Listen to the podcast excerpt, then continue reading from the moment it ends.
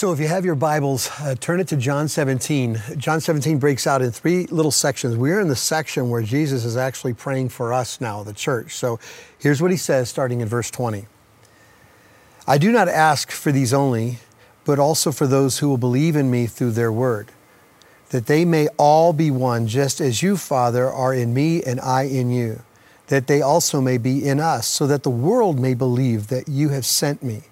The glory that you have given me, I have given to them, that they may be one, even as we are one. I in them, and you in me, that they may become perfectly one, so that the world may know that you have sent me and have loved them even as you loved me. Father, I desire that they also, whom you have given me, may be with me where I am, to see my glory that you have given me because you loved me before the foundation of the world.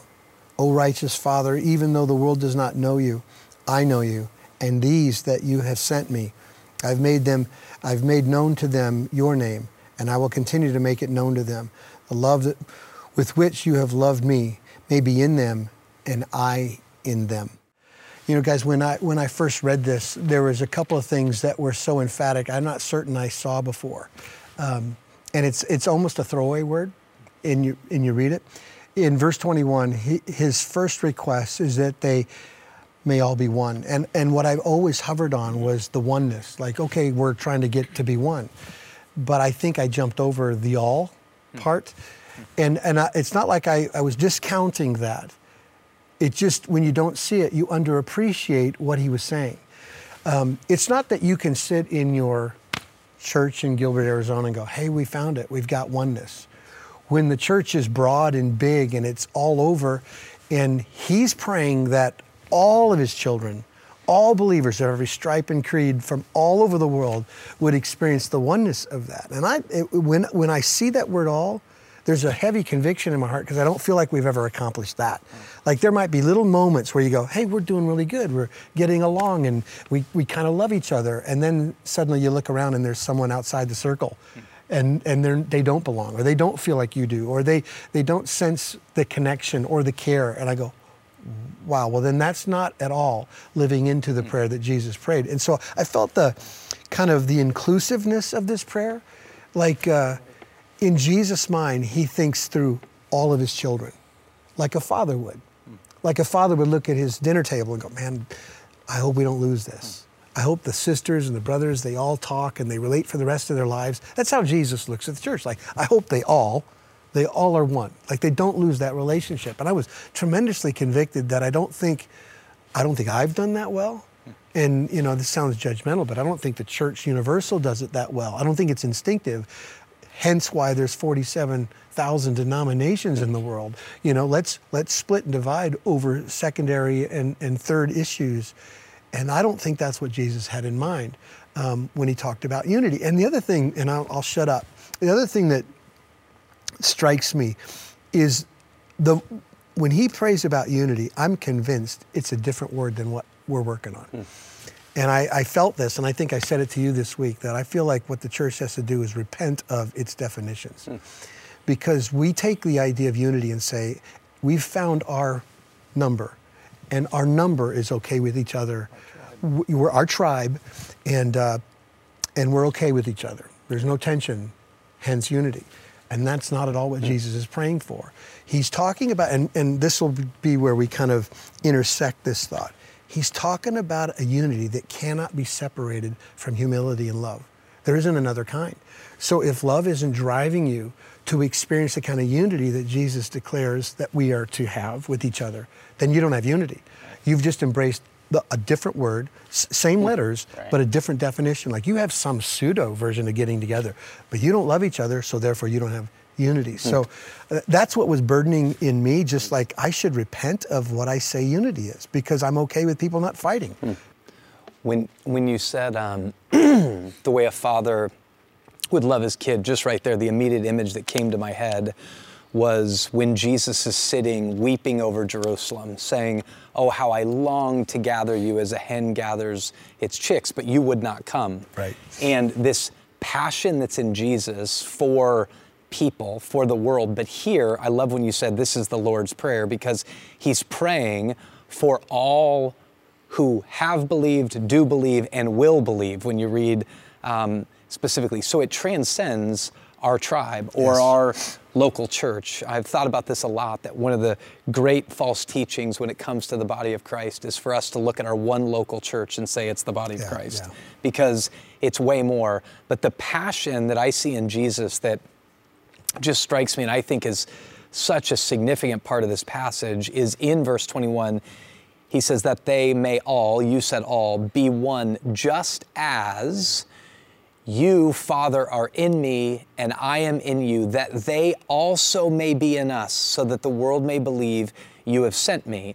And so he's speaking specifically a prayer to say, My prayer, Father, is that you would work in all of your power to activate in them the experience of relationship that we have. Yes. Mm. Which means the uh, what he's saying is, I am praying that our nature, that our character, my glory, may ultimately go on display in their oneness with us. And then he goes on to pray and their oneness with each other. Yeah, I, there was something you said early on when you started. Of all the things that Jesus could have said in this moment, of all the things he could have prayed for, and if you just kind of look at like what's been happening, it's the it's the Last Supper. So he's got this kind of critical time where he can talk. And if you think as a father has like one last word to his kids, he can can send them off, or he knows that he's going to be leaving what are the things that he would say? And he, he could have said, you know, make sure you all have the same doctrine, make sure you all ha- sing the same songs, make sure you all use the same version of scripture. He says, make sure that you are all one. And in, in John 13, I know I mentioned this last week, but after he washes their feet, he gives this really kind of interesting um, phrase in reality, he says, Just as I've loved you, you are also to love one another. By this, people will know that you are my disciples if you have love for one another. And then, and then here in 17, he says in verse 23, um, so that the world may know that you sent me and love them even, even as you love me. So there's this proof.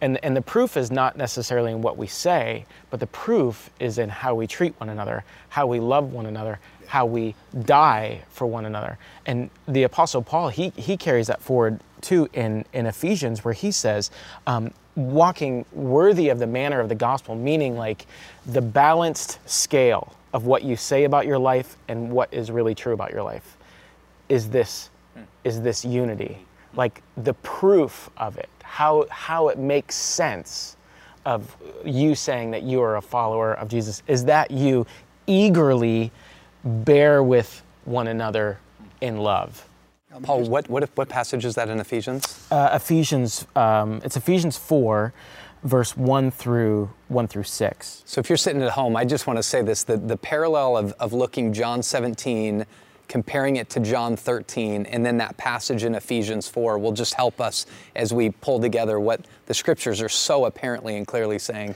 Well, I was just going to add a little bit to, to this subject of love. I mean, no one that I can think of would be sitting watching this video at home or in our church and say, love, that's a foreign concept for the church, right? But it doesn't have like meat or teeth to it because it's kind of left to a feeling or whatever. And uh, it was Paul who is the theologian. So this goes back to some concern that maybe some would have. Like, you talk about this like we can just jettison truth. Like, like absolutes don't play a role in what makes us one. And it does. Like, one Lord, one Savior, one Jesus, one cross, one resurrection, all of it. We confess all of that.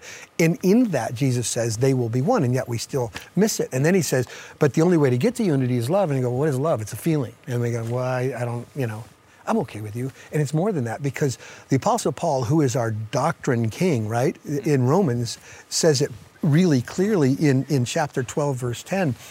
Love each other. I pray you love each other. And this is how he says it as a, with a brotherly love, with a brotherly love, which puts it in a relationship category. Like uh, I have four sons, and so clearly when they were little, I had this dream that they would be friends, and more than friends, that they'd be together. You know, not all of us have long tenured relationships with our siblings, and it, it is different levels of experience. But I suppose because I didn't have the kind of relationships I wanted with my brothers and sisters, I longed for it in my sons. Like they will be your best friends. They, they will be the people who understand you and your foibles and your weirdness and have room for you. They'll be the ones that'll be there when you need them. And I'm thinking, well, that's the way God, through the apostle, decided to defi- define the way we're supposed to love each other, who under one Lord, one Savior, one God, who is Jesus Christ. And that, hmm. can, that should convict us. Like, I don't, sometimes I do it, and what I'm inclined to do it is do it to people who are agreeable to me. Me, yeah. You know? I think that's what, when you go back into John 17, and he, he keeps using this word glory. Yeah. Um, so in verse 22, the glory that you have given me, I have given to them, that they may be one. So he's saying that the way in which we're going to be one is by receiving the glory that Jesus is going to have. And in the Gospel of John and in the Apostle Paul, glory is always spoken of in relation to the cross, which the picture, like John picks up specifically of saying, take up your cross and follow me is that the path of love so if you begin to go is love just a feeling? In reality love is self-sacrificial. It's self-dying love. The picture in john 13 of washing of feet when everybody's like you can't wash you can't wash my feet. It's this self-dying love. The way he picks up in romans 14 that we looked last week is you'd be willing to die to your opinion. You'd be able to die to your preferences. You'd be willing to die to your comforts, even as we begin to talk about the racial tensions that we have ultimately. But that the glory is related to the shape of the cross, this dying, and it's on dying on behalf of the glory of God, but on behalf of others that we ultimately find our resurrection, this power that's in love specifically. Yeah, as as Ty, as we've been kind of talking through this, either with staff or just with each other, and this pathway of humility, love leads to unity. You've brought up several times Jesus telling the story of the Good Samaritan, and there's a line in there that you've really kind of camped on where it says that the lawyer who's asking, "Who's my neighbor?" is seeking to justify himself.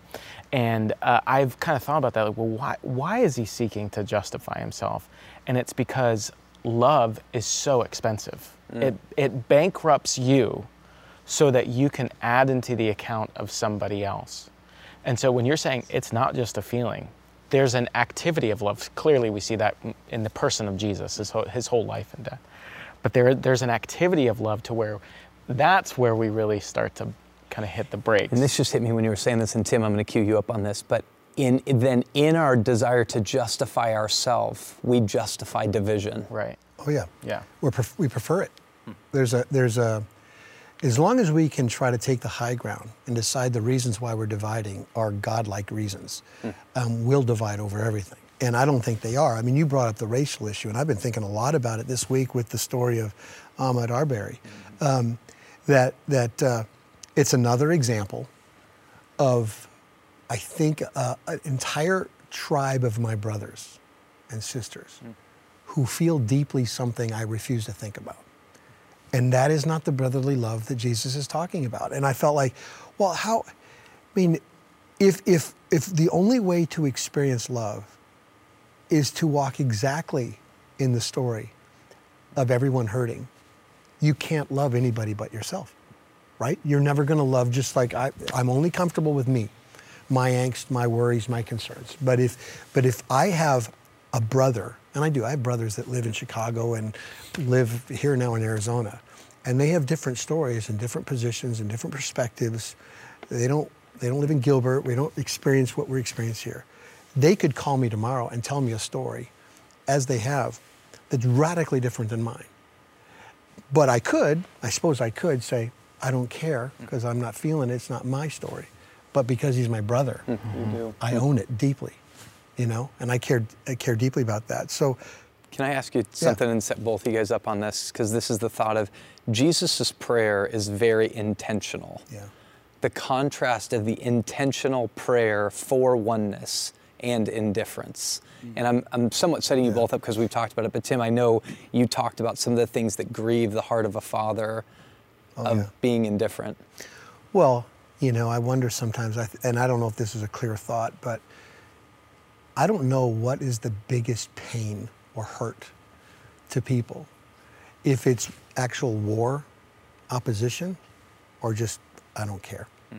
Like what, what is what is worst? And you know, we don't. What happens a lot in our culture is we've we've grown so much. We're so different than we used to be. Hmm. You know, and I'm I'm really hot on this thing right now with the racial tensions that that you perceive in it, even in a story in Georgia or something like that.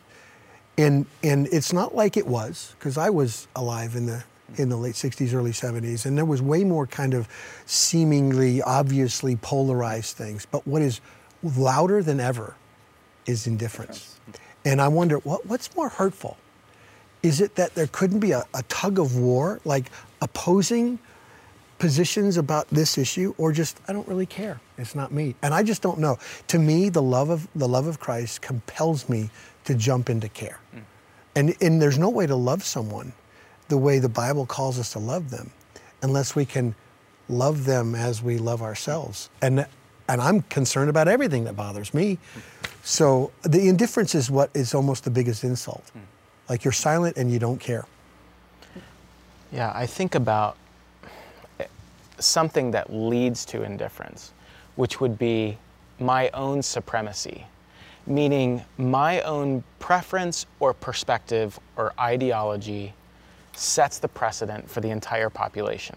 So, because of my supremacy of my point of view, and you made this last week, I can now be indifferent to what this is going in. So, I can take an Ahmaud Arbery situation, and because of the supremacy of my perspective or my position, I can dismiss it. Diminish it, you bet. I can, and I can diminish it, and I don't have to enter in. Which is the very contrast of dying. Like it's the opposite. It's the elevating rather than the dying.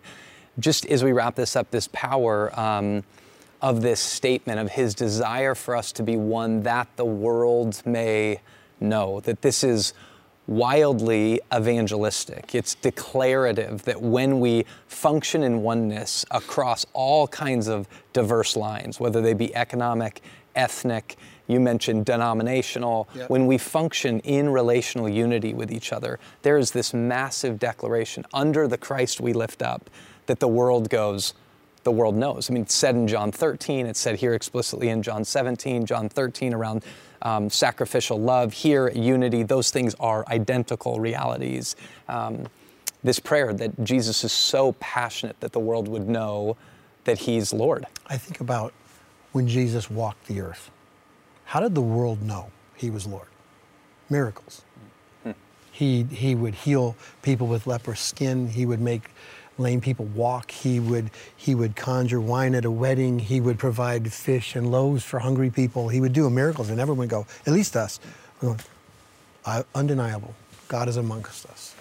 Here he suggests there's another miracle, and the miracle is unity. Mm right? It's, it's a visible miracle that only God can take people from all stripes and creeds and put them together so that the world would know. It's, it's undeniable. I don't think we appreciate the miracle of unity, but it's how the world will know. Just like they saw power in Jesus, they see power in Jesus and us by loving each other. There's a book that the three of us are reading about the gentleness and the humility, and in the first couple chapters, he talks about. Tell people the title, because well, gentle and gentle lowly. and lowly, the heart of Christ. Yes. By Dane um, Ortlund. Yeah, and there's a part in those early sections where he's talking about the miracles and how they weren't necessarily mir- miracles. I mean, they were miracles, but what he was doing is he was um, making things how they were always meant to be. Yeah. Like I forget exactly how he says it, but he, but he, but he, but humans are now experiencing life the way that it was meant to be. So when you ask the question, what grieves you as a father when there is dissension and division? In my own home with my own kids, I was like, you're not, and you would, you would say this of your boys too, and you would say this of your kids, you're not experiencing the full benefit and joy of what this family can be and what this family should be. And so when Jesus makes this point, when Paul again implores his people, he's saying, I want you to enjoy and I want you to um, experience everything that being my son or daughter is to be. That's, that's so good. I had a quote before you go on because it, it lines up yep. perfectly yep. with this. It's Francis Schaeffer said this about the the outcome of unity um, as Jesus prayed here. He said, when everything is going well, and we're all standing around in a nice little circle, there's not much to be seen by the world. But when we come to the place where there is a real difference, and we exhibit uncompromised principles, but at the same time, observable love, then there's something that the world can see, something they can use to judge that these really are Christians and that Jesus was indeed, indeed sent by the Father. That just moved me. I love that. As we come to the end of our time together, we focus ourselves, as we do every time we gather together, upon the cross. Um, this reality of glory that Jesus prays that the Father would give us the glory that He has had with the Father is focused upon the cross. This reality that His body would be pulverized on our behalf and that His blood would be shed for the forgiveness of our sin that divides us from God and from each other. So, as we have the elements right now, we remember the body of Christ given for us. Let us eat in remembrance of Him.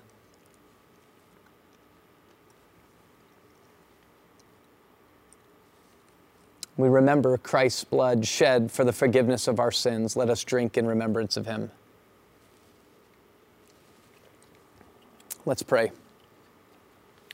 Father, we pray right now, along with Jesus, that we would be one, just as Christ